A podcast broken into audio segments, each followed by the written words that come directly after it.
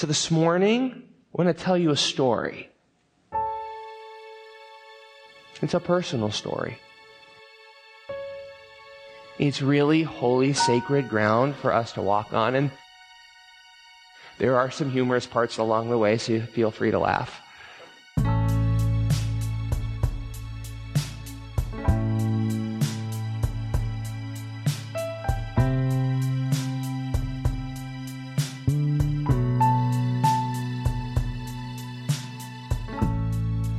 Listening to Cool and Unusual Punishment Presents Chosen. This is episode four. My name is Tyler, and joining me tonight, my co host, Jodie. How are you? I'm good. I am completely in the dark at this point as to where we are headed on our journey Oh, why is that? because I just let you do the work. Well, you're supposed to be in the dark about it, okay? No, I'm doing my job. Don't get me wrong. That's right. For this episode, we have an unusual pairing of stuff. Part of this podcast is going to talk about the Constitution of Valleybrook Church as it was in 2014. And then I have a copy of the 2016 Constitution. I just wanted to note some differences. As always, I want to remind everybody that what we are talking about is Valleybrook Church during a specific period of time. This is not a commentary on Valleybrook Church as it functions today. Right. Did we look at the Constitution last episode? Uh, or was that Mission statements Mission and statement. such. Yeah. Although some of that is kind of similar, and we don't have to spend a whole lot of time on this. I will share these documents so folks can read it word for word.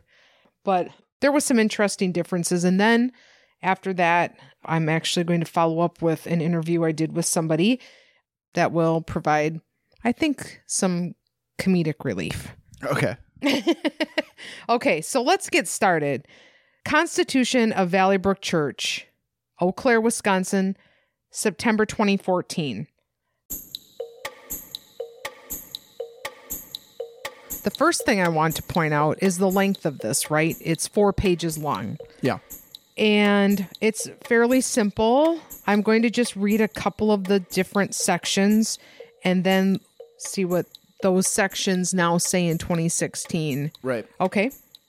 Let's go with purpose. Valleybrook Church exists to be the body of Christ through our unique calling to help sick people get well, to be a conduit of blessing to the nations, and to be a house of prayer for all people in the power of the Holy Spirit. The Bible. We base our faith on the Bible as the inspired, inerrant, revealed word of God to his people. All 66 books of the Old and New Testament were written by the Holy Spirit through the unique backgrounds, styles, and vocabularies of their human authors. The Bible is the final authority on all matters of faith and practice, and there are no other writings similarly inspired by God. And then that's supported by Bible verses. Yeah. I don't know why that's funny to me. um okay, so let's go to membership. Membership at Valleybrook Church is recognized as a strategic partnership between individual members and the Valleybrook community. It is a commitment before God to share life together. Membership is open to anyone who has put their faith in Jesus and chosen to obey his commands, has publicly followed that decision with baptism and water, has read and agrees with the statement of faith. That's what you were referring to. Has attended the membership meeting and signed an affirmation of membership. Members have the right to vote on congregational business as outlined in this Constitution, and they have the final say in the following matters calling the lead pastor, confirmation of the overseers, ratifying the budget, purchasing, selling land and property, contracting debt, amending the Constitution. Members willingly submit to the care and oversight of the overseers, as well as the spiritual guidance and leadership of the pastoral staff. Overseers. The purpose of the Board of Overseers is to provide spiritual oversight for the Valleybrook Church community. Overseers must exhibit the character outlined in 1 Timothy 3 and Titus 1. Overseers are called to oversee the lead pastor, lead through example, pray for the sick, and govern church policies.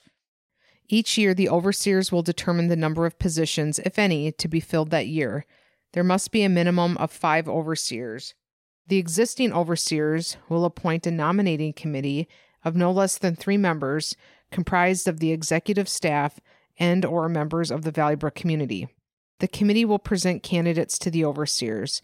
The overseers will then make the final selection and present the prospective candidates to the membership for affirmation at the annual meeting. Each overseer will serve a lifetime commitment subject to the reaffirmation of the membership. That's, That's serious? yeah. Yeah. Lead pastor. The lead pastor is responsible to discern God's vision for the church, then to provide leadership and instruction to live out that vision. The lead pastor's job description is created by the overseers based on the needs of the community and the lead pastor's unique God created identity. The lead pastor is a voting member of the overseers. To select a lead pastor, the overseers may either present a current staff pastor for the lead pastor position to be voted on by the membership, or may establish a search committee made up of overseers, staff, and leaders within the membership to accept resumes and conduct interviews. The search committee will then present the best viable candidate to the overseers and staff, who will then in turn present the candidate to the membership to be voted on. The lead pastor serves indefinitely. The relationship may be terminated with a 60 day written notice by the lead pastor in a letter of resignation by unanimous vote of the overseers to ask for the lead pastor to step down, or by a congregational vote of 51% of the total membership at a special business meeting. My assessment without opinion is that there is a lot of power for some people. Yeah, no, it sounds. I didn't know churches had constitutions, but it sounds like what I would expect to be in one. Why not have overseers have lifetime appointments? I, I guess I, I wouldn't have guessed, but I, I why not? This is in 2014. Mm-hmm.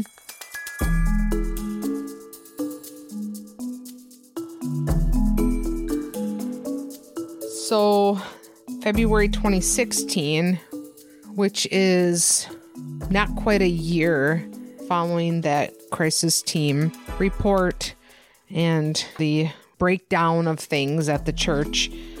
So, there is a vote to ratify the Constitution.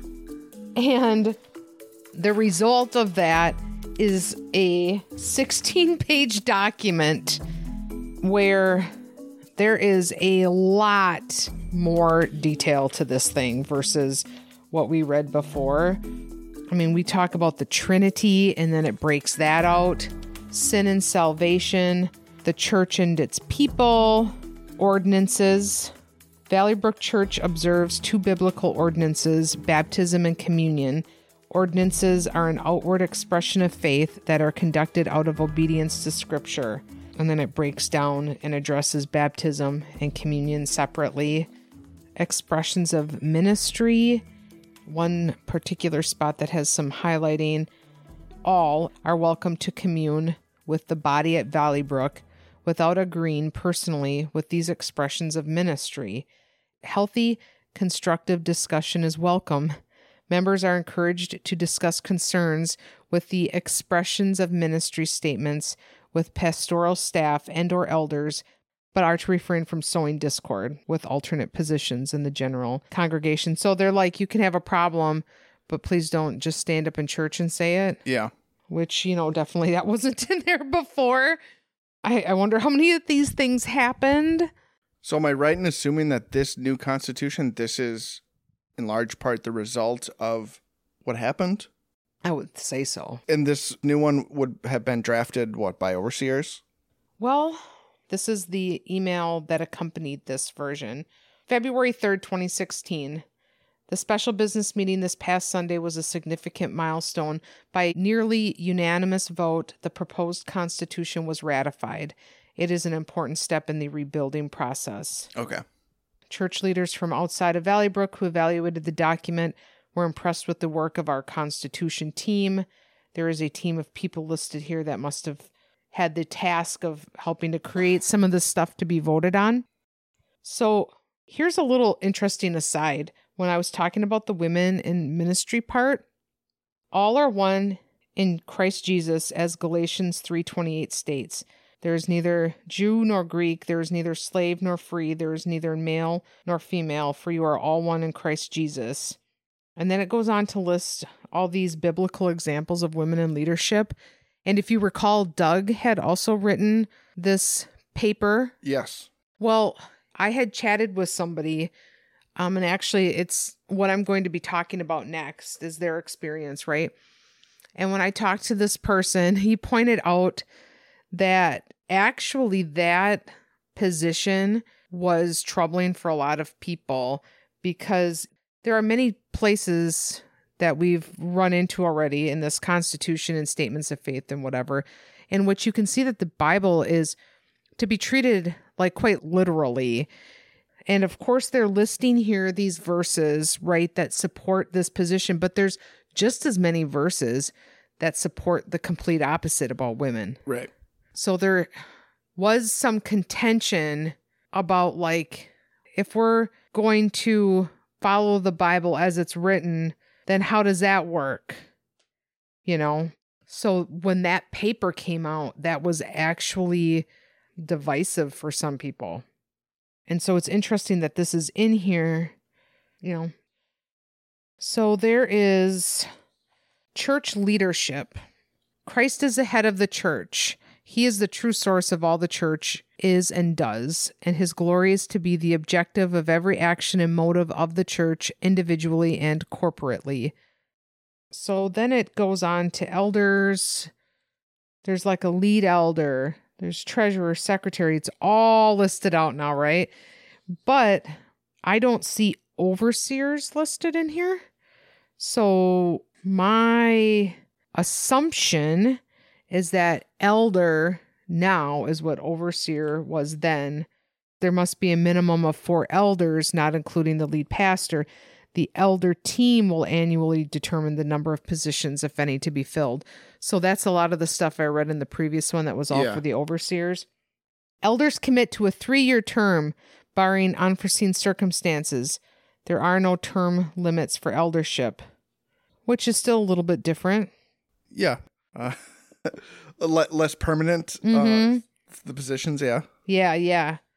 The lead pastor, in partnership with the elder team, is responsible to lead, care for, and equip the church, as well as seek and discern God's vision for the church. The lead pastor provides leadership, biblical instruction, and prayer toward that vision.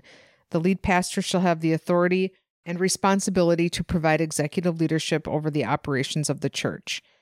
In addition to meeting the biblical requirements for elder, the lead pastor will demonstrate one or more of the gifts of Ephesians 4 7 through 16. To fill the position of lead pastor, elder shall establish a pastoral search team to identify a qualified pool of candidates. They will recommend their top two to three candidates to the elder team. So now there's a search team. the elder team shall select the best available candidate from those. The final candidate will be given a variety of interaction opportunities with members of the congregation at large. The members will then vote at a special business meeting on whether or not to extend a call to the candidate. The lead pastor will serve indefinitely. And at what point do they have to do the three trials from the end of the Last Crusade?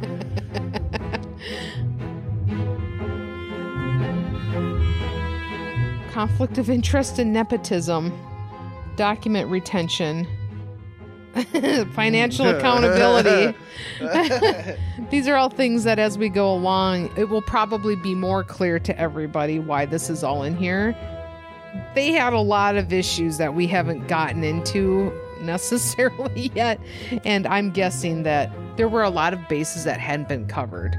You don't think they added the document retention section just by random? I and I like how that section is just like you guys need to get a Yeah, policy. re- retain them. yeah.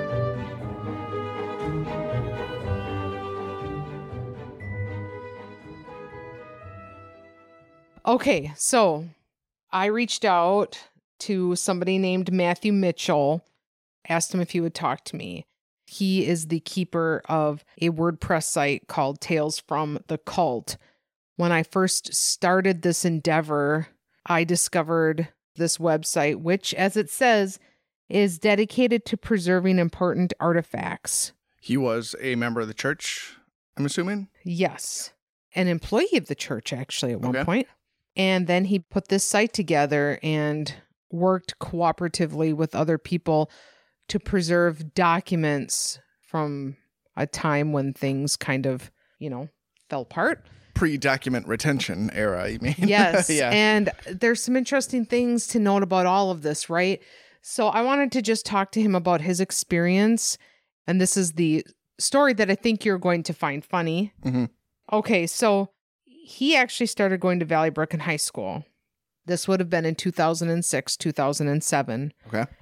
And at that time, though, he just went to the youth group, did not go to church, which Doug was the pastor at that time. The Little- name of Little Brooksters? Or was that that's a, a, younger different group? thing. Okay. this was called Boing because we all need God. Okay. I gotcha. Very positive experience he had. Liked it. There was no weird meter going off. He goes from there to a small group, which is like age based, high school, young adults, people that get together at like an older, an elder person's house and you talk about the Bible and stuff like that maybe once a week. I'm familiar with this type of thing. It's like, I did this and I briefly did this in elementary. Okay. I, had, I had a friend who was uh not that it's important. I was very self conscious. I went to these groups and I didn't know like let's open our books to John and I was like yeah, yeah, yeah. But yes, I'm familiar with the um So, yes, you know, this again, though, went to the small group. Very positive experience, has nothing bad to say about that. And it was there that it started to be just encouraged. And I did not get the impression that it was forced or like, hey, you can't just come to this stuff and not go to the church proper. It was just like, well, you should check out. was that what he was doing? He was going to these groups but not Yeah. the church? Okay. Yeah. Was he in Boing and not part of the church? he went to Boing but did not go to church on Sunday. Okay. And it was suggested to him, well, you should check out the church. Yeah. Yeah. But that was like seriously like two to three years after he started becoming involved. And he first became involved because of a friend who was involved. He starts going, starts volunteering to do tech type stuff. And in 2011, he is hired as the tech director. Young guy, part of the church. He, no, you know Yes. I mean, is there anything more zeros, yeah. classic, right? our church computer is slow. Do you know how to? It's been doing a thing. His roles were a little different than what you're thinking, but yeah, I mean, he had an office across the street from Valleybrook. He got a hundred bucks a week. So he's a college guy now. What he does is build sets, lighting, make cool looking stuff that accentuates the theme or a series. Churches often have a series, right? Like if it's Passover, it'll be something Passover related. However, this was generally in an abstract way. Like it was meant to be interesting visuals. Yeah. It's So cool. It's a cool job if you're yes, spiritually inclined college yes. student. It'd be a be a cool gig. Oh yeah, and he liked it. Yeah. you know? So, okay. We're going to fast forward though to a series that Doug wants to do called House of the Lord.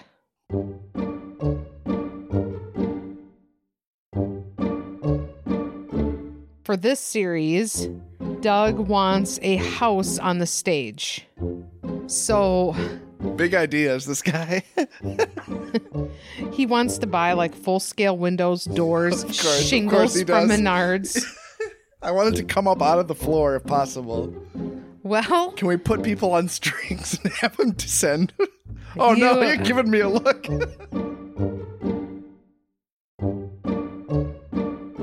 he wants it for a hundred dollars and he wants it to hang from the stage rigging, which there isn't any. The man has faith. There's like big holes in the ceiling where chunks of concrete have fallen out, and like there's no way that what he is looking for can be supported because if for those of you listening that aren't like local Valleybrook Church is in an old theater, which is very visually appealing from the outside. It looks very cool. It's an old marquee, but Structurally, maybe yeah, yeah, Yeah. you can't do that, okay? probably So- not for a hundred dollars at least. and definitely not for a hundred dollars. And I mean, just the supplies alone. Yeah. you know.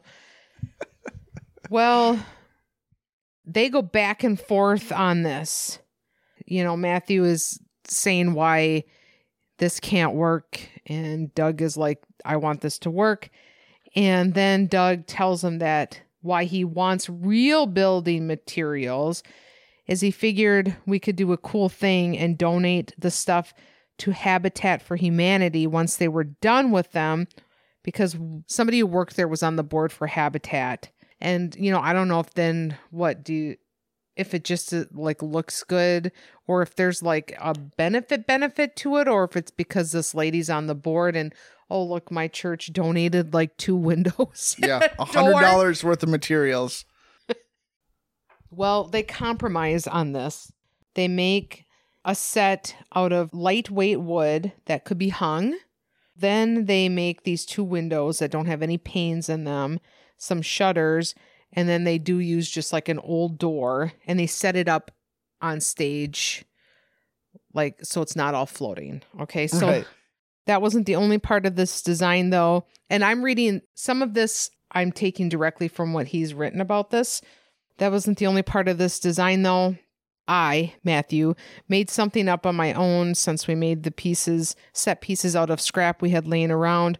I designed a light fixture and I made six of them, and that ran about $150. I got the overage okay by promising to reuse material for the fall series instead of buying more stuff. All that was left to light was this little window that we had hung on the back wall to give the set some depth. It didn't need it, but I was sick of arguing about this set. But the issue was that I had absolutely no working lights left to use on that window. I needed every single one of my spots, and all my LEDs were being used on the fixtures I had made. Backstage across the street, nowhere was there another light to be found that I could put on a dimmer.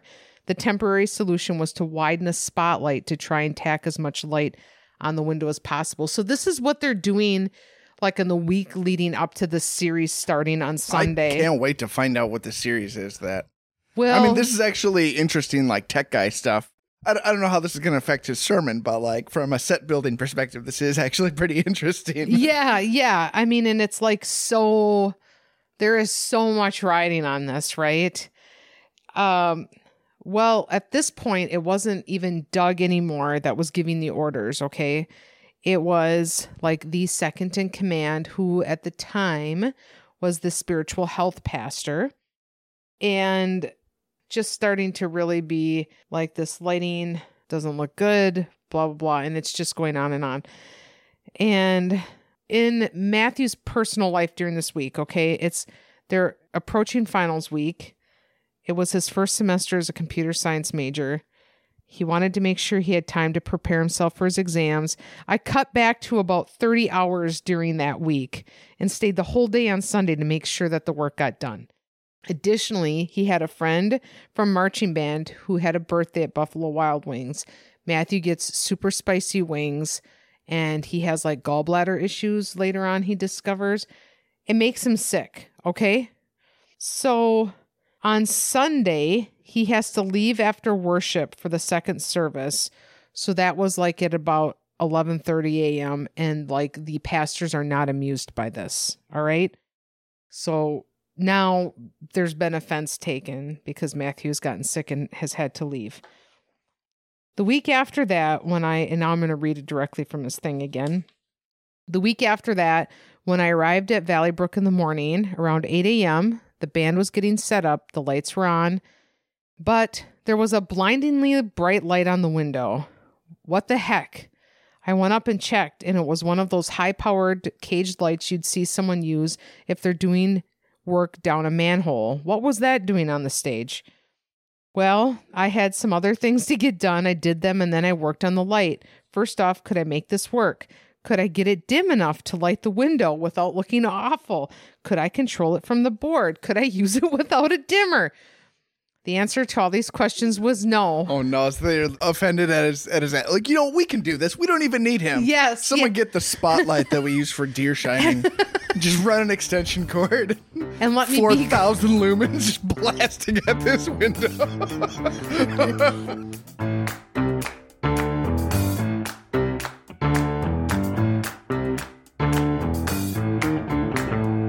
And let me be clear, I wasn't the one who put that light on the stage. I was the one trying to figure out if we could use it. So he gets pulled aside by the spiritual health pastor at that time before the first service starts, and he's told, I'm wondering why we're troubleshooting on a Sunday morning. This should have been done during the week. I told him I wasn't the one who plugged in the light, and I was trying to figure out if I could make it work. You were told to do it during the week. Why wasn't it done? That's what we're paying you for. I mean, it is $100 a week Yeah. here. let's, let's I told him I just didn't have anything that week. I actually said I didn't have anything. He gave me this guilt trip about not working hard enough and that this was very disappointing and combine it with me leaving early the previous work because I was sick. B-Dubs wings aren't even that spicy. I was living up to, quote, who God created me to be. Ooh, a savage cutting remark in the right context. So Monday, he, Matthew gets called and he's told there's going to be a meeting on Tuesday. This light must have been so important.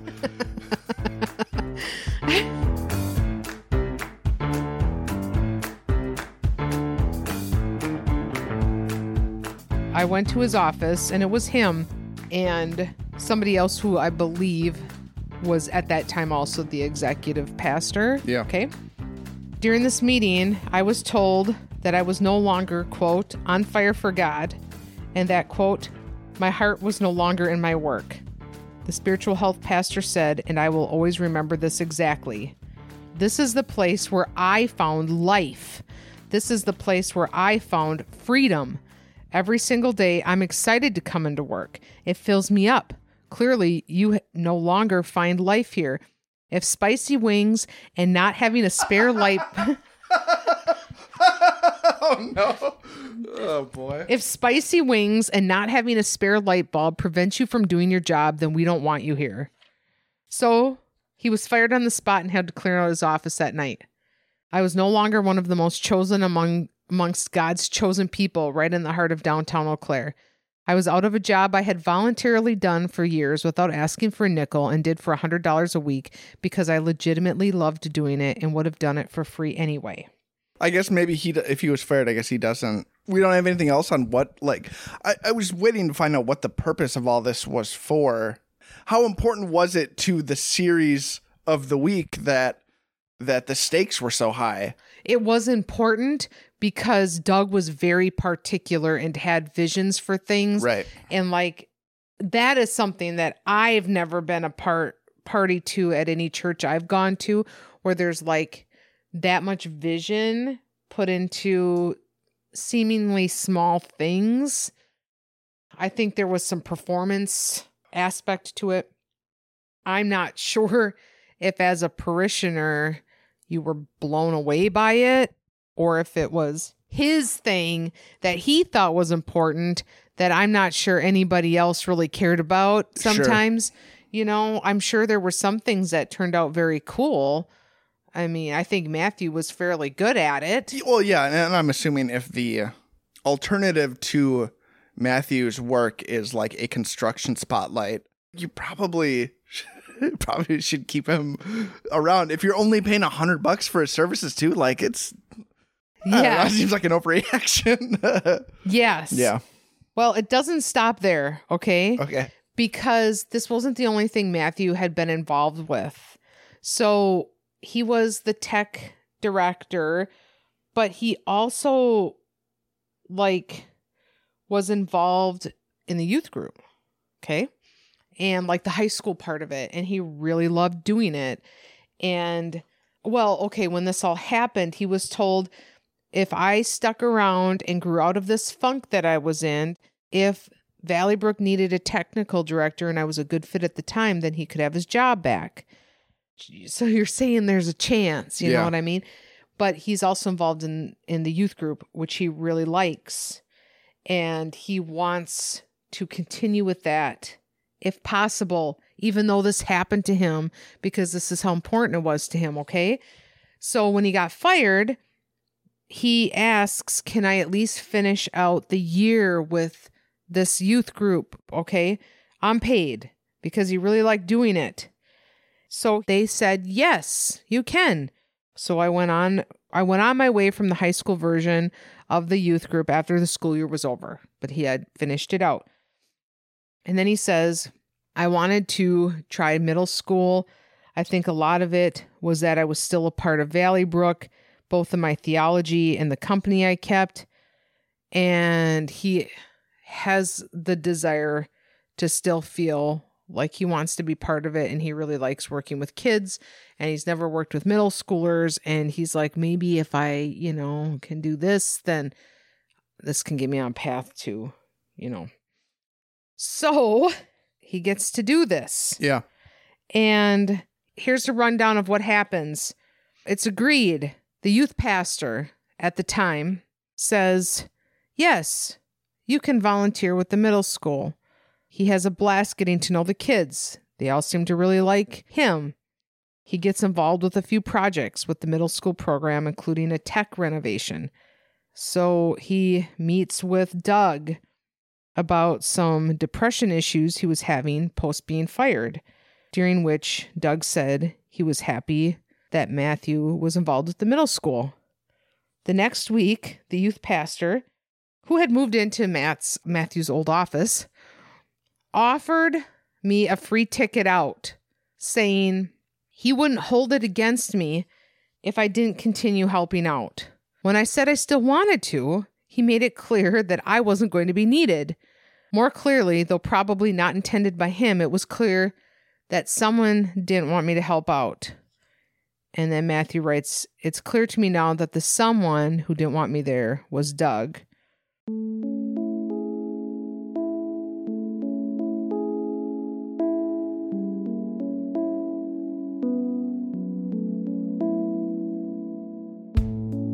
And then he finishes Here's the moral of the story everyone was a pawn to Doug.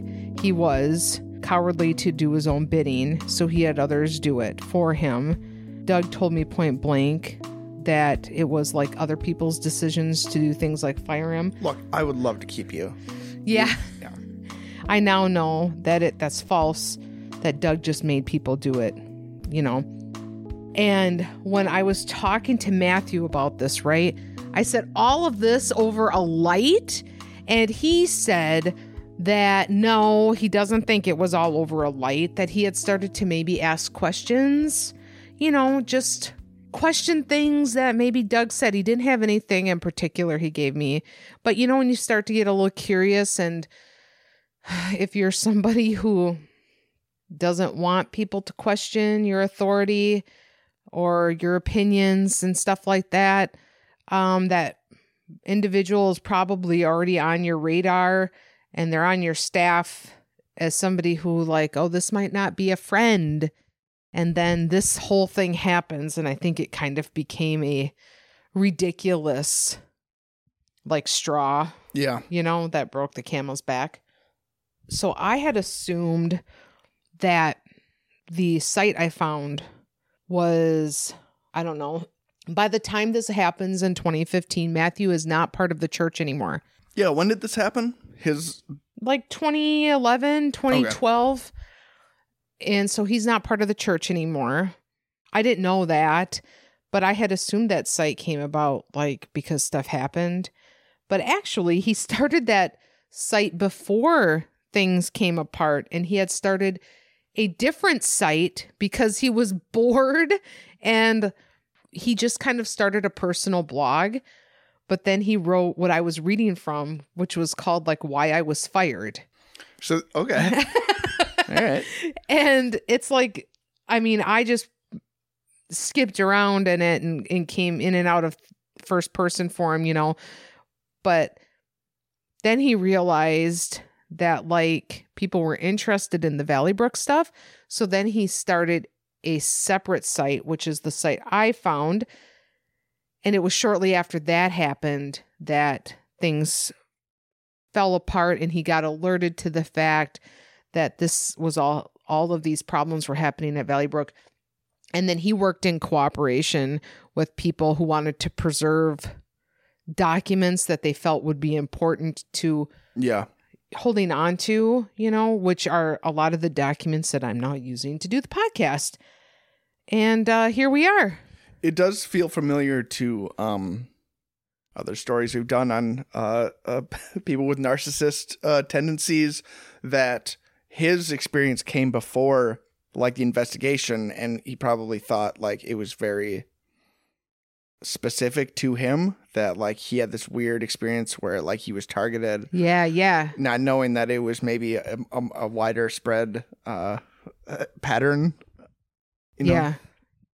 Yeah, and the the site um as we we'll go along, you will understand how important his site is because there are things that he documents that have a ripple effect of people finding it and affecting what they decide to do. Like in a, a generic way i'd like to tell everybody to stay tuned. You will just see that this guy having this site was one of the reasons why an endeavor Doug does after this Valleybrook experience like collapses because people find this site. yeah So I will just thank him now for the work he put into that website because a lot of the actual factual documents that I've been able to use come for that site. Yeah. Yeah. So next time we're going to get into knitting. ooh Yeah, and it's not it's not the kind your grandma does. okay i'm looking forward to it yeah, thanks for listening everybody. stay tuned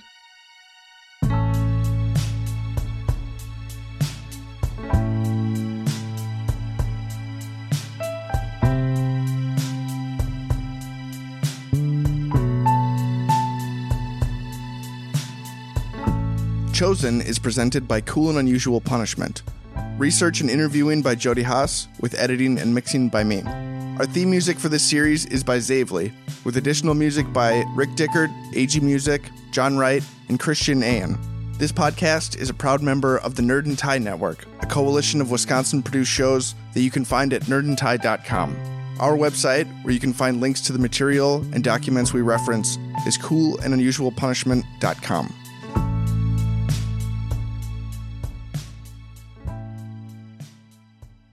If spicy wings and not having a spare light bulb prevents you from doing your job, then we don't want you here.